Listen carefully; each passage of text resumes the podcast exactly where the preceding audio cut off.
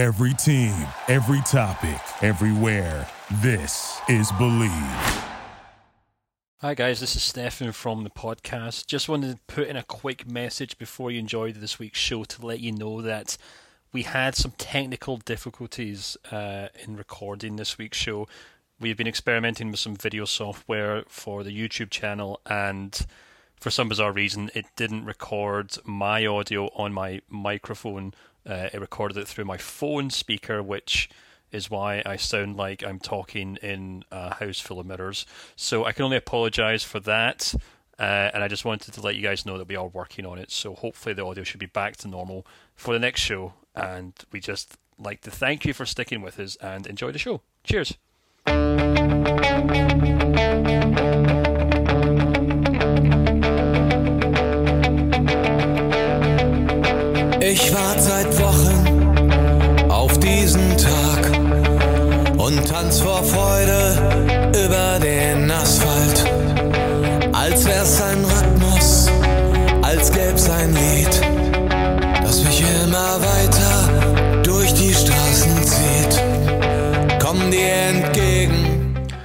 Hello and welcome to Gegenpressing. Uh, I'm your host, Manuel Veth. Here's Stefan Bienkowski. And yeah, you're right. You can actually see us. Um, this is the first audio video presentation. Of Obviously, if you're listening to the normal podcast edition, you won't be able to see us.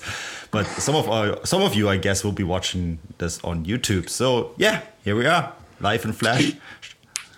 How's it? Technicolor. Yeah, very well, very well. I think it's going to be really interesting doing this in video because we're going to have to like actually pay attention to each other for a change, and not, and not just like answer tweets and emails while, while the other one is ranting about something. Uh, we never do that, right? The, the worst thing is always when someone starts fighting with me on Twitter and I cannot help but like respond. So Yeah. when, you're answering a question, like you could probably literally see me tweeting people while you're talking on the podcast. So to have to pay attention this time. Yeah, yeah, absolutely. Uh, yeah, this is going to be maybe awkward at times, but um, yeah, we we we have a lot to discuss. It was an insane match day, Stefan. Uh, Super Sunday. Um, I'm not sure. Do you think it lived up to its billing off the top? Before we discuss all the other stuff. Um, yeah, I think for the most part it did. I mean, we'll get into it. I thought one, in fact, I thought two teams were extremely disappointing, but one team were disappointing in a fun way, and one team were disappointing in a boring way. Um, you know, no no prizes to guess what that is, but um, yeah, I thought it was enjoyable. I think there's a lot to talk about as well, though. So we should probably just jump straight into it, shouldn't we? Yeah, let's do that. This episode of the Gegenpressing podcast is brought to you by Bet Online. Football is back, and Bet Online remains your number one source for all your football betting needs this season. You'll find the latest odds, matchup info, player news, and game trends. And as your continued source for all sports wagering info, BetOnline features live betting, free contests, live scores, and giveaways all season long. Always the fastest and easiest way to bet all your favorite sports and events like MLB, MMA, tennis, boxing, and even golf. Head to betonline.ag, betonline.ag to join and receive your 100% welcome bonus with your first deposit. Make sure to use promo code BLEAV, B L E A V, BLEAV, B L E A V to receive your rewards. Bet online, where the game starts. Yeah, I I guess we'll start with Super Sunday then, or do you want to start with all the other boring stuff first and make our listeners, watchers, um, get there first? well, yeah, then should we do Bayern? Should we get Bayern out of the way first? Let's do yeah, let's do Bayern. I mean, let's start with Bayern because like I thought the AGM was actually quite interesting too. Um, If you into if you into numbers, that is, and um, a few of the the numbers. And yes, I am looking at my phone because I am looking at the numbers. Don't judge me. I think the numbers were were interesting because the numbers were up um, for the first time in three years. I also thought it was really interesting, and and they obviously were quite proud of that, right? Um, so the turnover this year was 665.7 million euros, um, a profit of 17.1 million before tax. which is up from 5 million from last year. And it's the third year in a row during the pandemic that they have made a profit. And they're the only team other than Real Madrid that managed to get through this pandemic year in Europe, not just in the Bundesliga, mm-hmm. but in Europe to get through the pandemic without, um, with like with making money every year. And that's kind of remarkable, I think. Yeah, it's. I mean, it's, it's Bayern being Bayern, I suppose, isn't it? They pride themselves yeah. so much on this profit making, and you know, when you dive into the kind of numbers, it makes a lot of sense why they make profits every year because we always get people on Twitter saying, I always get people on Twitter saying to me, "Oh, you know what? The Bundesliga is so boring. Why doesn't mm. Bayern just give all their TV money to Dortmund so it's a level playing field?" And I have to say, look Bayern could give away their TV money every year and probably wouldn't make any difference. I mean, it would make some yeah. difference. Obviously, it's like ten or fifteen percent, maybe, or maybe more than that. But the the kind of main bulk of that money comes from their commercial deals. They're like, I think, yeah. I actually think they're the best. I think they have the highest commercial revenue in Europe. Obviously, like when you add it mm-hmm. all up together in terms of TV revenue, they don't really. They're, they're still behind. Um, I don't know, like Real Madrid and maybe Manchester United or something, but um, that those commercial deals they have, those kind of regional powerhouses like Audi, Adidas, mm. Allianz Arena, I guess, Allianz to an extent, you know, and there's, there's obviously some commercial deals there which fans aren't too happy about, but yeah. That's that's what really powers Bayern Munich every year, and that's that's kind of what gets confirmed at these AGMs every year, isn't it? Mm, yeah. So the, the, you mentioned it. It was 221 million euros is the revenue from uh, marketing and sponsorship. They put it in one pot. Um, yes, there is one deal in particular that is controversial. That's the sponsorship deal with Qatar, which makes up 20 million euros a year. So less than 10% of them. So they could probably do without it, to be fair.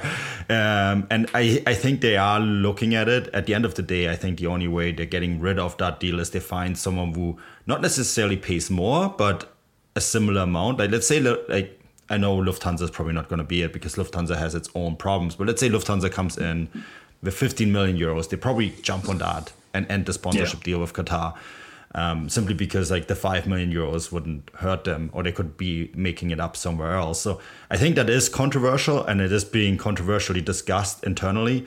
It doesn't help that their former president Uli Hoeneß um, likes to rock the boat and still acts like it's his personal fiefdom. What did he say to Ott um, he thought the artist, of course, the member who has been very uh, actively outspoken against this Qatar uh, deal and uh, made a presentation. I thought it was good. I think it was um, not aggressive towards the club.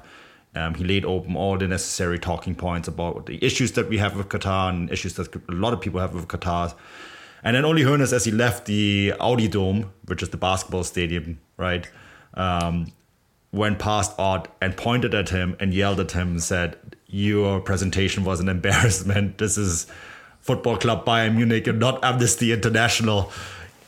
You can laugh about this stuff, but it's also kind of serious. I mean, this is 2022. You can't do this anymore. Yeah, Uli Hoeneß not exactly Mr. Moral, upstanding citizen, of course, at Bayern Munich, but he, he just kind of plays that role, doesn't he? That's the role. Yeah. He just seems to almost revel in it. I remember last year when, if I'm not mistaken, they had to cancel. They were not even not cancel, but they, they had to walk off the stage, I think. Yeah. And he was in the front row, and the cameras just turned on him, and he just looked absolutely bewildered by the whole incident. He's like, "What is going on here?"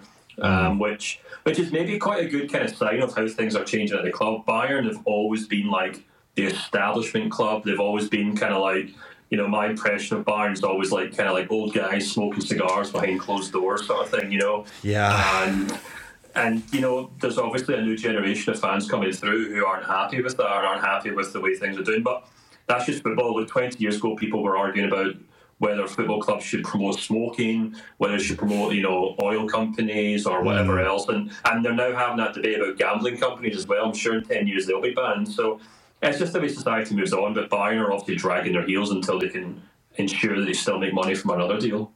Yeah, no, that, that's exactly it, right? Um, and I think that's ultimately how it's going to play out. I think that Herbert Hainer, the president um, of Bayern Munich, Dreesen, uh, the CFO, uh, so the financial officer, um, was done obviously an incredible job. He leaves at the end of the season. Um, his, these financial numbers are his baby. Um, um, and Oliver Kahn. I think they are very much in charge now. Obviously, Uli Hoeneß is still on the board. He still makes decisions, but he is not the almighty figure that he once was. And you can't have a club with 295,000 members, which is also the new membership number, and um, not expect some sort of controversy. That's a lot of people that have a voting share, right? Um, at the end of the day. So I thought that was really interesting. Um, I thought too, I mean, in a lot of ways, this AGM was, as you pointed out already, a lot less controversial than it was a year ago. Um, so that's positive. And then I think, you know, this is a good transition to what happened on the field um, on Sunday, on Super Sunday. I think Bayern Munich went into this Saturday meeting.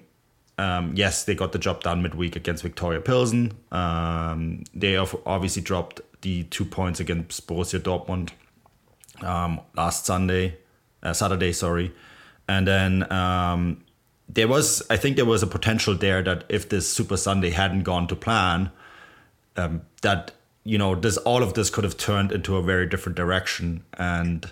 Yeah, they got the job done. 5 0 against Freiburg. I mean, it's, do you know what? Like, and on the previous show last week, we were talking about predictions, and Yeah. I think I predicted like a really narrow win for Bayern. But excuse me, I I remember saying, like, on paper, Freiburg should cause an upset here. They should take a point from uh, from Bayern. Bayern have been terrible this season. Freiburg were actually the best uh, away team in the Bundesliga going into this mm. game. But I said there's just something in my gut that makes me say Bayern are going to get over the line, and it's just so typical uh, of Bayern and of Dortmund, which we're going to talk about. That like one of them stumbles. But one of them finds a way to go over the line. It would have been interesting if they kind of flipped the scheduling of these games and if Bayern had played first and then Dortmund played second, because I do, I do think sometimes, in my experience, Bayern almost kind of once they know Dortmund have tripped up, th- that just that just seems to really galvanise them. I know players will say, "Well, we don't watch these results come in," but they do, of course, they do. Um, so, but yeah, I was really disappointed in Freiburg in general. I thought they were terrible. Um, I watched that game, even like the opening 20 minutes. I actually spent the whole game thinking, why has Joshua Kimmich got so much space in the middle of the park? It's just something that really stood out to me. Uh, and I think I think it really summed up that game in the way that Freiburg just kind of like they just they just gave Bayern so much respect. They looked they looked so scared.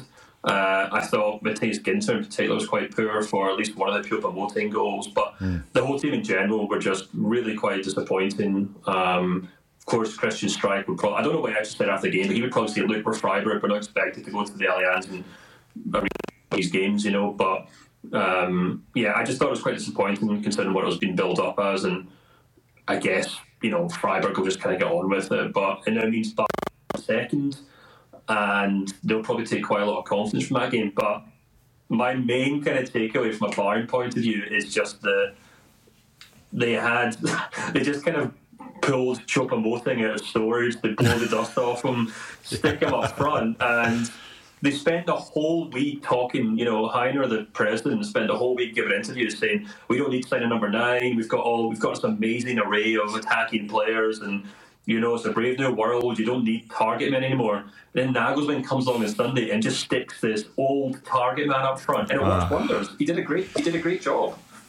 yeah, I, I, you almost wonder if Nagelsmann did that on purpose. he just he heard all the comments and was like, "I'm gonna play Choupo on the weekend and see how that goes." And uh, as you said, it worked out really well. I thought Choupo-Moting had a had a great game too. I think a lot of people expected Mathys Tel to maybe start there, and obviously he didn't. Um, Leroy Sané, I thought, had a really good game too. Fitting that he scored um, his goal in the same fashion than I, Mr. Arjen Robben, who was actually in attendance.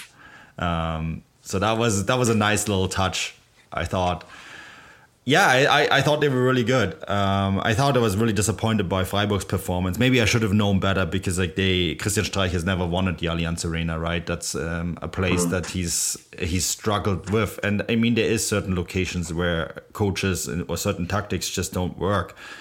Um, I thought the big problem with Freiburg, and I've watched them a bit this year, and um, I went to Freiburg to, to see them up close as well, is that they did not play the way that they usually play. It was almost like they didn't trust what made them strong all season long. Um, you know, they were not compact enough in defense. Um, as a setup, having Kevin Schade up front, sort of a fast target man who can uh, spring Bayern's defense, I think was a good idea, but they just didn't execute it very well. Uh, I think mm. it, you, you could see them slipping all over the pitch at times. And um, that's that's highlights to me that they were maybe also not they were almost nervous and to rise to the occasion in many ways. And yeah, I, I think you know there's two things at play here. One, Bayern Munich came up firing because, as you pointed out, they saw the results elsewhere, and then on the other hand, Freiburg just maybe maybe Freiburg saw the results elsewhere and said, "Oh man, we can really open the gap here," and they just fell completely short. It was almost like they were Bambi on ice in some ways. um, and I, I think too, like, yeah, you, you, you can take so much, like, put so much and say, okay, well, yeah, they're slipping and all over that. But those are little tiny details that can make a difference. Um, there was one occasion where I think it was shot, it broke away, and maybe could have made it 1 1 and um, just didn't have the footing. And who knows how this game ends, right? um, if he mm-hmm. if he does score there. And then I think the other thing too, this really fell into Bayern's lap as well. Nagelsmann made this huge point a couple weeks ago that for them it's so important to score score early on, and when they do score early on, they usually walk away with a positive result. Um, and they did here. They scored early on and they put this game aside really quickly. Um, they never really gave Freiburg an opening to, to walk into mm-hmm. this game. And I think you know they those those those are the things that just stood out to me. And as good as Bayern were, and they were excellent, Freiburg really gave them, played right into their hands as well. Yeah, yeah. I mean, it's a great opening. Was it opening goal? I think the Gnabry header was that the first goal. That was the Choupo goal, right? Oh right, okay, yeah. Sorry, I was thinking of the Gnabry goal. I think that was the second one, which was just so impressive as well. I was just going to say, you know, it hasn't been a good weekend for Germany, uh, for German central defenders. Matthias Ginter had a really poor game, and as we're kind of talking about the Dortmund game, I actually thought. Oh, you really sorry. Let me correct that. Gnabry had the first goal. Choupo yeah, had the second. Did, yeah. Yes, yes, you're right. yeah, yeah. Choupo had a great uh, second goal, but yeah. it was Choupo's second. It was the second goal that I thought uh, Ginter was particularly poor in. Mm-hmm. Uh, but but yeah, I completely agree with you. You know, and I mean, I think the only other really thing to pick up on is that obviously Leroy Sané picking up an injury and he's now out for three weeks. I think they're saying. Yeah. Um, which I think it's the ligament in, in injury, so that'll be interesting to see what happens. A real shame for him because I thought he's actually had a really good start to the season. Mm-hmm. Um, arguably, Dor- uh, Dortmund, arguably Bayern's best forward, actually, if you kind of tally up his goals and assists. I know he's had kind of some inconsistencies like he always does, but on the whole, he's maybe contributed more than any other player uh, except maybe Jamal Musiala, but yeah. in general, uh, we've seen that kind of we've seen him kind of like blossom in that kind of central role. So it'd be a real shame if that injury was to kind of knock knock his stride or. Um, I mean, obviously they say three weeks, but he could take another two weeks after that to get back to full fitness. So that's a pretty big hit for for Bayern. Um, but yeah, I mean that's the only really that's the only other talking point I can think of from that game, really. Yeah, yeah, I know like the Sunday news obviously come out right after the game. Kerry Hau first to report, right? From Sport 1, uh, friend of the mm. podcast. Mm. Um, yeah, and it looks like at least the World Cup is not in danger. That would have been a shame. Um, mm. you know, he's finally in good form and then he misses the World Cup. That would have been a real shame. But yeah, uh, he's going to be a huge loss for Bayern, I think, too, going forward.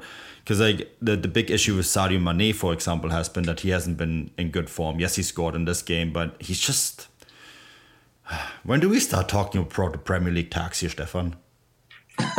I think we I think we started talking about it immediately because we could have talked about it. But yeah, it's it's it's it's a weird game. Like if if if he's going to go the whole season picking up goals in these kind of games where the the, the hard work is being done, then it's it's going to be a troubling. It's going to be troubling. It's going to be a troubling sell or a hard sell for Bayern fans. You know, unless mm. he can kind of turn it on. I mean, look, there's a whole season to play, and they, I mean, Bayern didn't buy Sadio Mane to kind of, you know, knock in goals for fun in the Bundesliga. They bought him because they want him to help them win the Champions League. So that's ultimately what we'll base these things on. It'll be yeah. the latter stages of the competition. But so far in these kind of tough Champions League games, the weird thing that I find in that regard is that he's been signed to help them get better in the Champions League, but in one game in particular, that Barcelona match, Julian Nagelsmann plays him out of position as this kind of workhorse out in the wings. Yeah. Um, he ends up having a terrible game. Nagelsmann says, "Look, it's not his fault. I played him in the wrong position," and it makes you wonder, well, what's the point in buying this guy for the Champions League if, when these big crunch games do come along, you don't play him where he's supposed to play? So, um, yeah, it's. It, I think the jury's still kind of out on Sadio. It seems mean to talk to, to kind of talk about it from that point of view after he scored a goal, but and he seemed to have a lot of fun with the mascot after the game as well. So you, can kind of see how like you can almost see like the relief on his face after the game actually from the way you know just even getting a goal helps him in that regard. But I guess we'll just have to wait and see how it goes, won't we? Yeah, no, it's an interesting one. I mean, obviously, he still has to learn, um, get used to the league and all that. That takes time. Um, whether you go from Bundesliga to Premier League, Bundesliga to Serie A, or the other way around, or any of the other leagues, I think it always takes a little bit of time um, to acclimatize. Um, let's talk about the other Super Sunday game, the one that has everyone talking, I think, around the world. And um, you had a brilliant exchange on Twitter, Stefan. uh, expected points and expected goals are wonderful stats. I think they're really important, and I think they give us a full picture if you actually bother to look at the picture, which is either on the TV screen or in the stadium because you cannot just take a stat, a naked stat, without ever watching the team actually play and make a judgment on the team, which is exactly what happened with Union Berlin, it seems, on Twitter. Um, yeah, so we should we should provide some context here in terms of Union Berlin's statistics, shouldn't we? Like, yeah. I don't actually have them to hand, but basically the point is that after the game, I basically said, "Look, Union Berlin they, they actually bossed Dortmund. Uh, and in the first 10 games of the season, they've beaten Dortmund, they've beaten Leipzig, and they've taken a point off Bayern Munich. And I was basically saying, look, they're the real deal. They are the real deal. They they absolutely boss games. Uh, they and I, I, made a I made a minor point saying they aren't overperforming their xG. They aren't going to come crashing back down to earth. Uh, I mean, of course, they still could, but as far as I see it right now, um, I don't think that's the case. And then I had a couple of guys who cover analytics and stuff uh, kind of jump in on that and saying, well, no, you're wrong. They are outperforming their XG. And yeah, you know, we've basically had this. Back and forth on this on Twitter a few times. I know Ronan Murphy, you, you and him were talking about this last week um, in terms of, you know, Union are quite low on the the league table in general for the X for their XG. So anyone who doesn't who doesn't actually bother themselves with this stuff, which is perfectly understandable uh, if you're not like a proper football nerd. But basically, XG is the numerical value for how many chances you create per game, and Union Berlin are basically like bottom the table for that. And a lot of people were saying their XG is like half what their goals scored is. And a lot of people like yourself and I and Ronan have been saying, well, that's because in one game in particular against mm. Schalke, they scored six goals and their XG was like 1.13 or something. So that kind of skews yeah. it. If you kind of take if you take that game out of out of uh, the context, their XG is like 10.3 and their goals scored is like 12, which is totally fine. Now you could definitely argue that they're not scoring enough goals, but anyone who watches Union Berlin will know that they're obviously a defensive first side. They lock down teams, they make sure they don't concede, mm. and then they've got these two really great strikers up front who can happily, you know, chase long balls all day and they've got a pretty good track record so far of scoring goals from them. So it it, it, it bothered me because we're obviously having people comment who don't even watch the league. They yeah. don't follow the context of how these teams play. They look at a, they look at a bar chart or they look at like a data set and say, well, Union Berlin are obviously been quite lucky this season. And I just don't think anyone would really argue that case um, that they have been lucky. Yeah, they've had a few close scares, mm. and through the nature of how they play, the score lines are all quite narrow, but they've, they've been one of the best teams in Germany for about three or four years now in terms of how they play. And they've, they've, they've been fantastic this season and they've been thoroughly deserving to be top of the league. In fact, I think Nagelsmann and Christian Streich both said after their game on Sunday that Union Berlin deserved to be in first place. If you have the most points of the match day 10, then you deserve to be in first place. And it's not just you know, um, it's a four point gap now. We're not talking about a one point gap or, you know, away on goal differential. It's four points. That's quite a mm. bit after match day 10.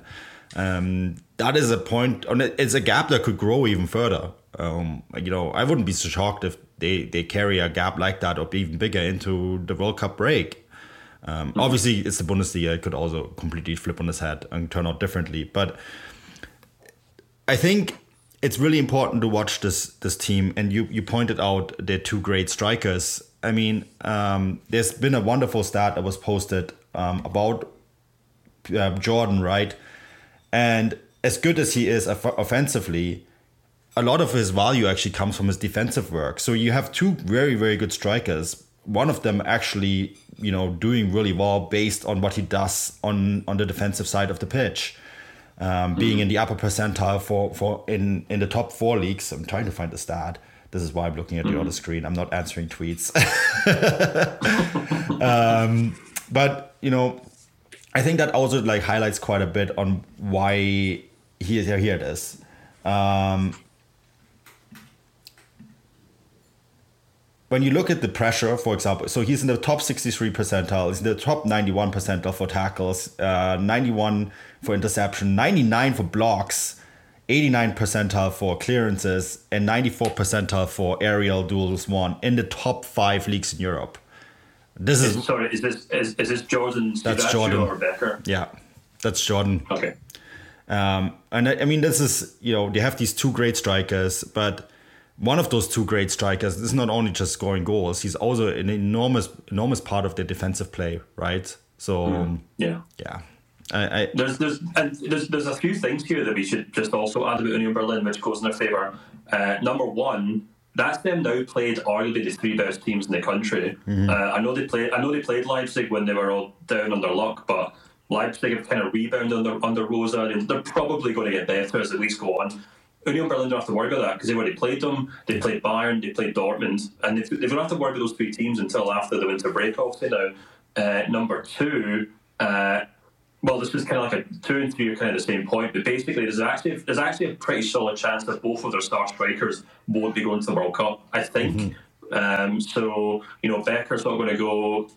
Siebatcheu might end up going for the US. You'll know more than I will, but from what I've read on Twitter, uh, it's an outside bet. Yeah. Um, so, and if you actually, you could you could also make that a point for the most of their squad in general. Actually, so we've kind of talked about this in the show already before this season, and I've talked about it on other shows I've been on in terms of like how well do you think Union Berlin could do this season? Like, well, unlike most seasons, Bayern, Dortmund, Leipzig, Leverkusen will be coming back from that World Cup's winter break with injured players, tired players, fatigued players, and Union Berlin won't.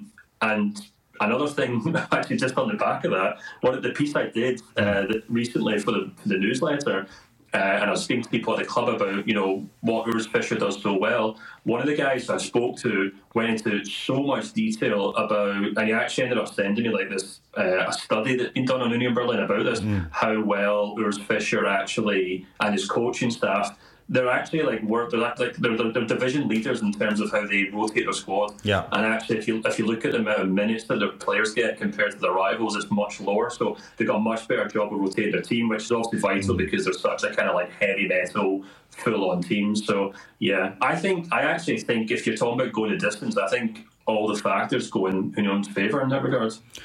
Uh, what a story would that be? Um, it's interesting that you point out the, the rotation aspect. Um, Jordan goes off with an injury in the second half.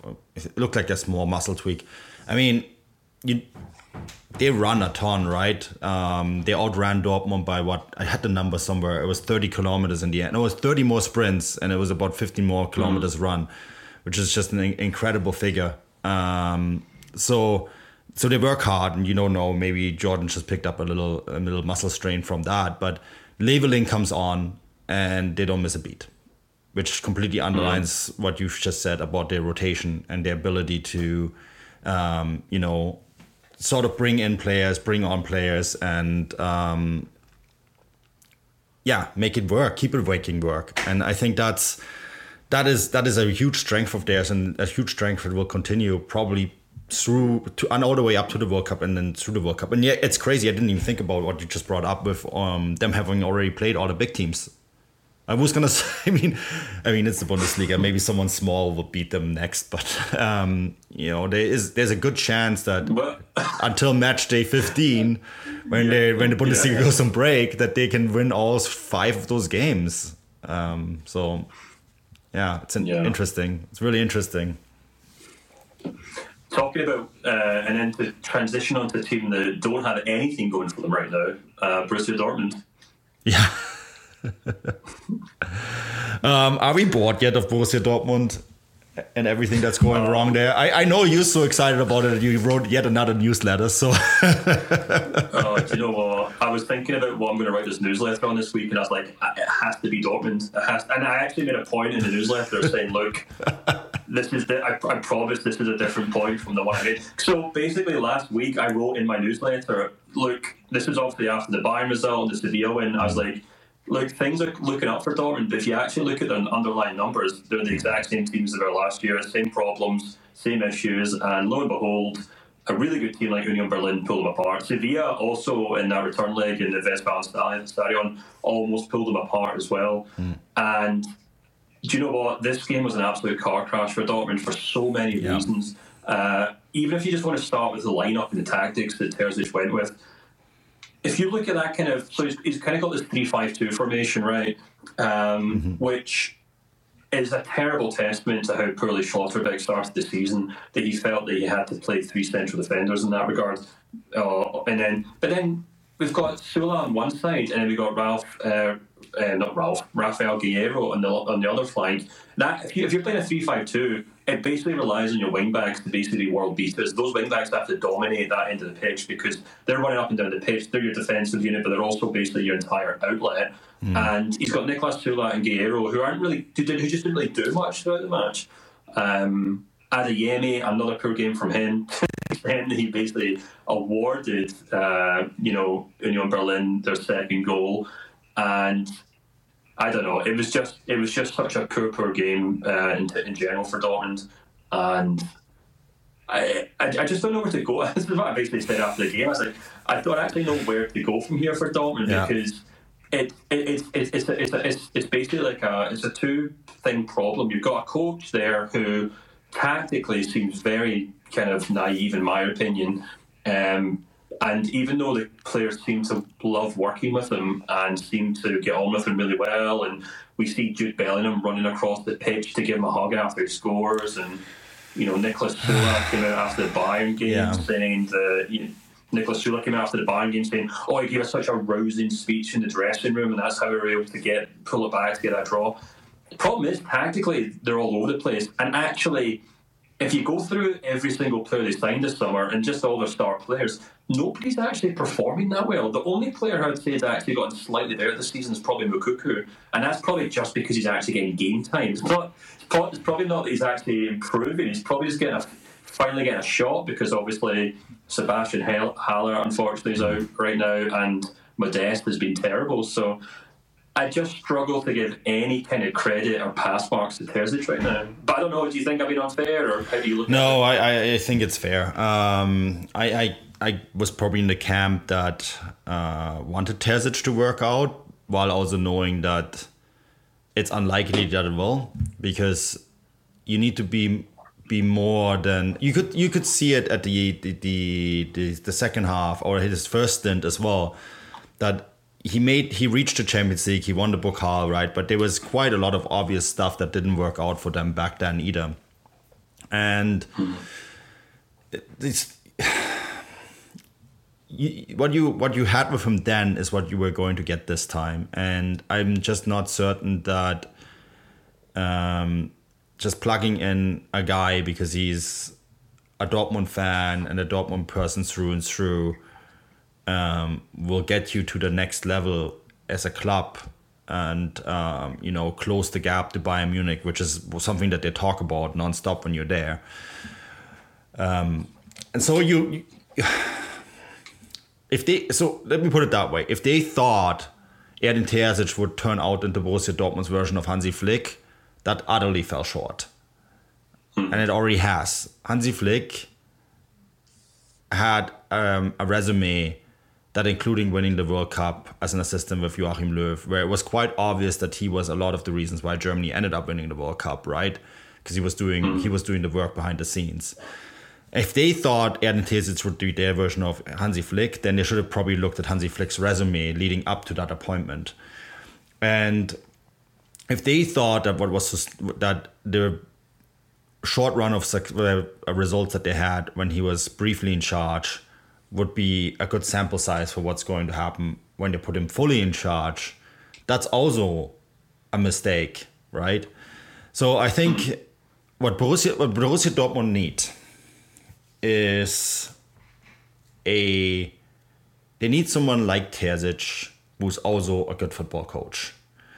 And I think they also need someone who is just willing to give the side a decent amount of structure because I, I, I am convinced that the pieces are all there.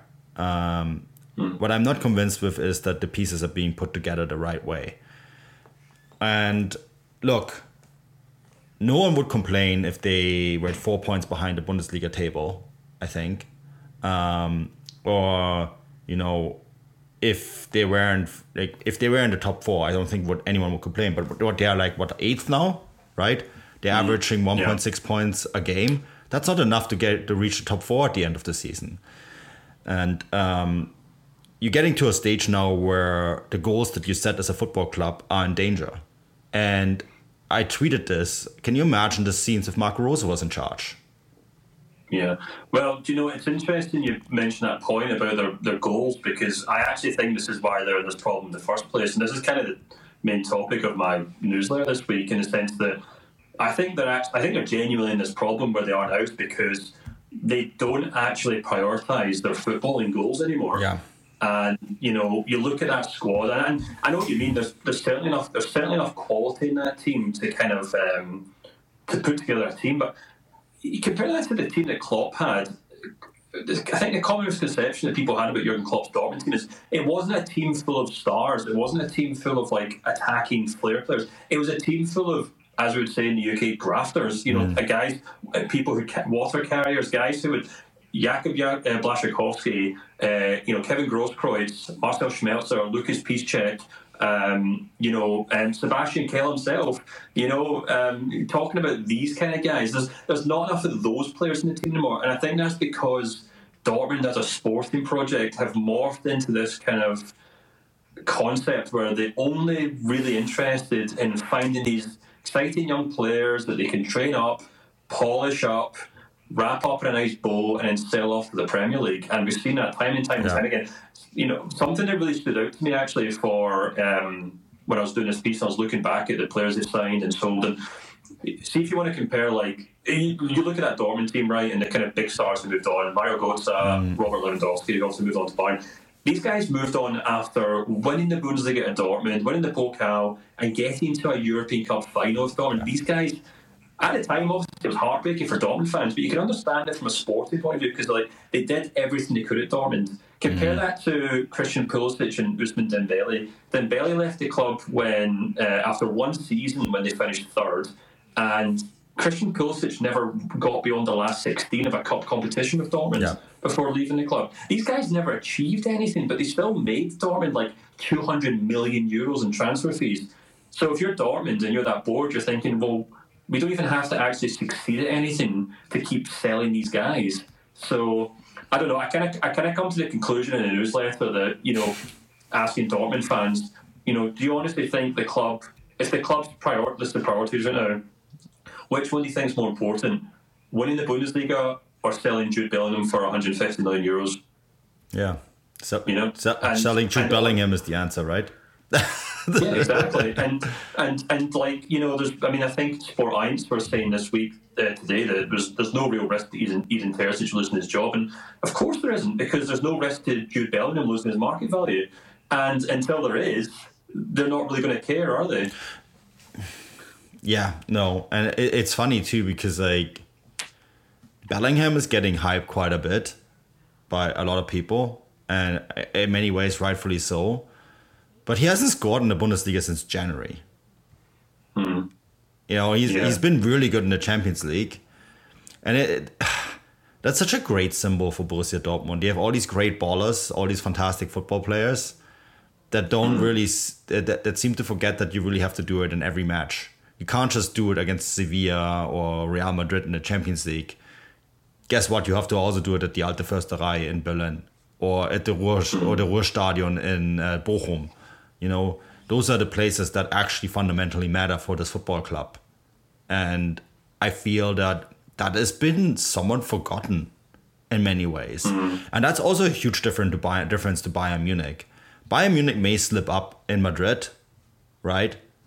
But they, they get the job done uh, in Pilsen. They get the job done in Bochum. They get the job done when no one counts on them on a Sunday night in against Freiburg.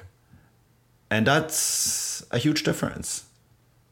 Yeah, yeah, without a doubt. So, I, I, I just, I just, I mean, the, the interesting thing about Jude Bellingham is that I actually think his appeal amongst Dortmund fans is because he is that kind of player who gets stuck in, puts the hard work in. Yeah, he's not, he's not actually scoring enough goals or creating enough assists, at least in these kind of day-to-day games. But the guy's obviously. I mean, it'll be really interesting to see if he has some proper burnout this season because he's he's just carrying so much expectation and, and responsibility on this Dort from this Dortmund side because um, there's just there's just not enough of those players in that team, and that's just the way I look at it. And even if you want to compare it to Bayern Munich, you can you can even make the argument that Bayern do have those kind of Kevin Grosskreutz players because.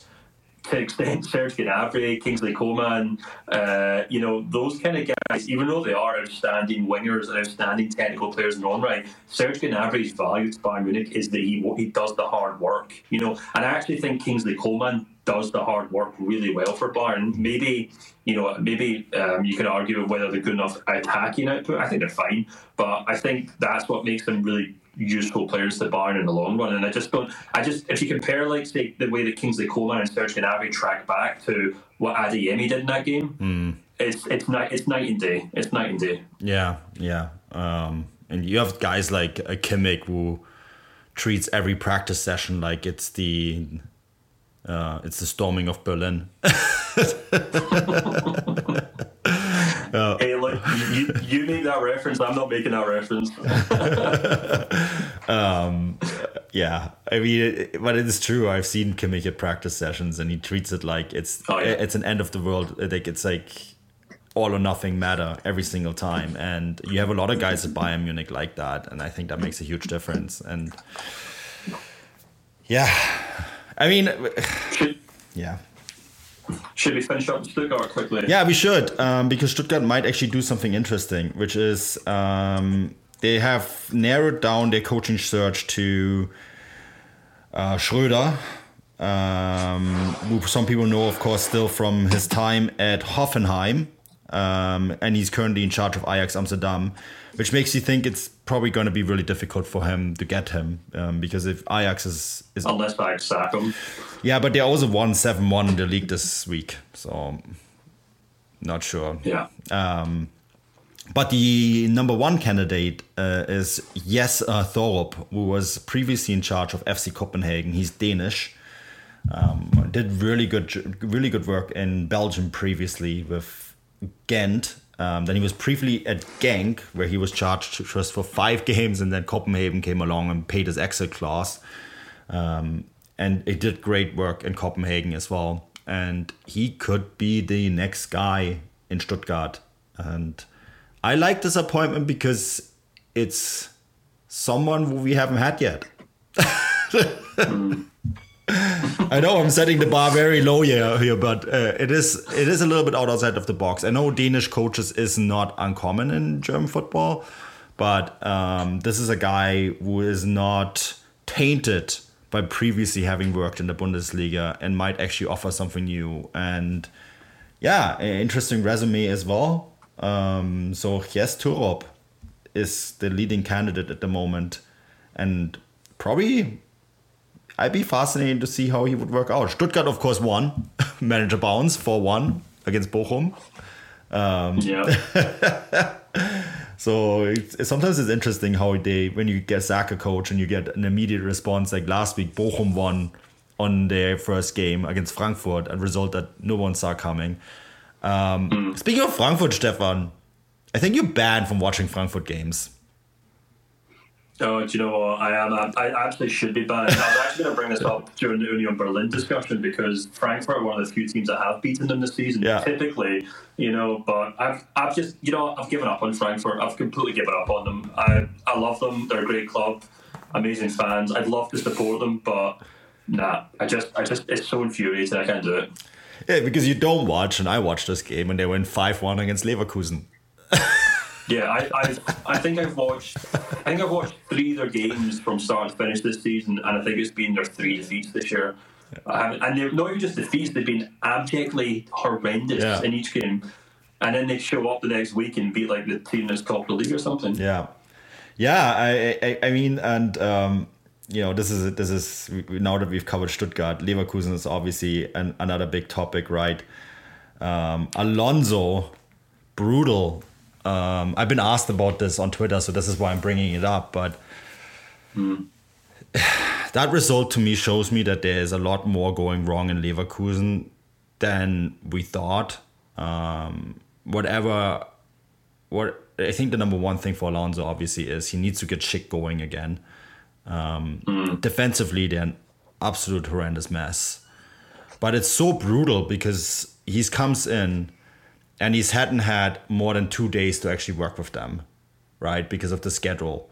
And I was saying that this week is actually a big week for Leverkusen because they were knocked out of the Pokal by Elversberg and this week is a Pokal week, so they actually he this is the first time he has a good five days in a row where he can get some work done on this club. Um, so it's a big week coming up for him, I think. Um, but yeah, it's been brutal, I think, and I think I think with Alonso too. And I, this is my take on this. It's literally just rescuing the situation into the World Cup and then having the time during the World Cup to to steady the ship. Yeah, I think I think that's crucial. They're going to have to rebuild, and look, maybe that's the kind of saving grace in bringing a new head coach, and he can turn around and say, "We need to upgrade Hradecky. We have to upgrade Jonathan Tah. There's issues in the squad that I can't fix myself." And Yeah. this is kind of what we talked about at the time when they appointed uh, Xabi Alonso. I kind of said, from what I've heard from people at the club, they were really, really, really. Um, trying their best to avoid sacking Gerardo Seoane because they they genuinely didn't think he was the problem, you know. And if he's not the problem, then the squad's the problem. And if that's what if, this, if they keep losing and, and Alonso can't turn things around, then all, all you can really do is kind of point to the. Um, all you can really do is just point to the squad and say, "Look, we have to fix that." Yeah. Yeah, in retrospect, maybe they should have sold Patrick Schick and Diaby for whatever money. Um, Whatever Newcastle were offering, yeah, hindsight is always twenty twenty, obviously, but um, you know, you want to take that. You want to you want to sell your ass. If you buy a Leverkusen, you want to sell your assets when they're at a high point and not um, when when you know when they when they're at the low point. And they gave both these players contracts, right? And that's always um, some players play for contracts. I made this comment tongue in cheek about Thuram at Gladbach, right? Uh, because uh, Kevin Hatchard, another friend of the podcast, pointed out that he's been excellent this year, and I'm like, I just retweeted it saying Whispers contract year. Um, yeah. Well, we talk about. Well, we will have to talk about him at some point. Yeah. I Gladbach have really been really interesting, but I think we've probably run over Yeah. this week. But my point is rather that Leverkusen fell into the trap that they had assets that were really valuable, and that's when they should have shipped them out. That, Yeah, That's my point yeah. here, right? And like I think Gladbach, um, they obviously they they have no more control over this asset, which is their problem. Um, but someone will pay him, and then the question is: is that going to work out for whoever pays him? Because he doesn't really have a good sample size in, in years where his contract doesn't expire. And you can, can make a similar you can make a similar argument with Schick and Diaby in some ways. Um, so it's interesting that some players only seem to perform when their financial future is at stake, and um, that also, of course, says a little bit about recruitment at Leverkusen. Yeah. Oh, yeah. There's a, there's a lot of work to do. There's no doubt about it. But there's a long season ahead as well. Yeah. Yeah. Anyhow, um, as you said, we're running over the allotted time of the show. Um, it's been great. It's curious how this all works out, video, audio, etc. Um, as always, this show is brought to you by Bet Online. Uh, I also want to once again thank uh, Get German Football News, who have been really kind, posting and counting our predictions uh, every single week. Um, we'll do another prediction podcast um, later this week. I know your newsletter is out. Uh, by the time this is out, I think the newsletter will be out too, right, Stefan, on Dortmund. Um, Yep. and I would love to say that I already know what I'm writing my newsletter on, but I'm still thinking about it. so there will be one out on Thursday. Um, I promise. Um, there is one out on Freiburg, and um, I think people liked it, so that's great. And yeah,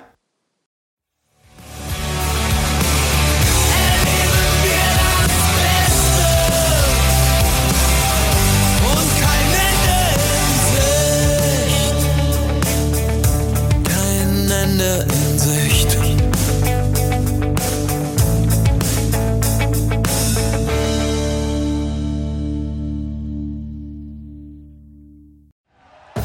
Thank you for listening to Bleav. You can show support to your host by subscribing to the show and giving us a five star rating on your preferred platform.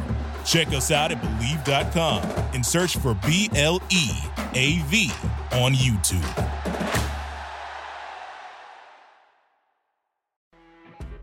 You know, when you're listening to a true crime story that has an unbelievable plot twist that makes you stop in your tracks? That's what our podcast, People Are the Worst, brings you with each episode. I'm Rachel. And I'm Rebecca. We're identical twins who love true crime cases that make you say, didn't see that coming, and we hate the people responsible for them. Listen to People Are the Worst now on Apple, Spotify, or wherever you get your podcasts.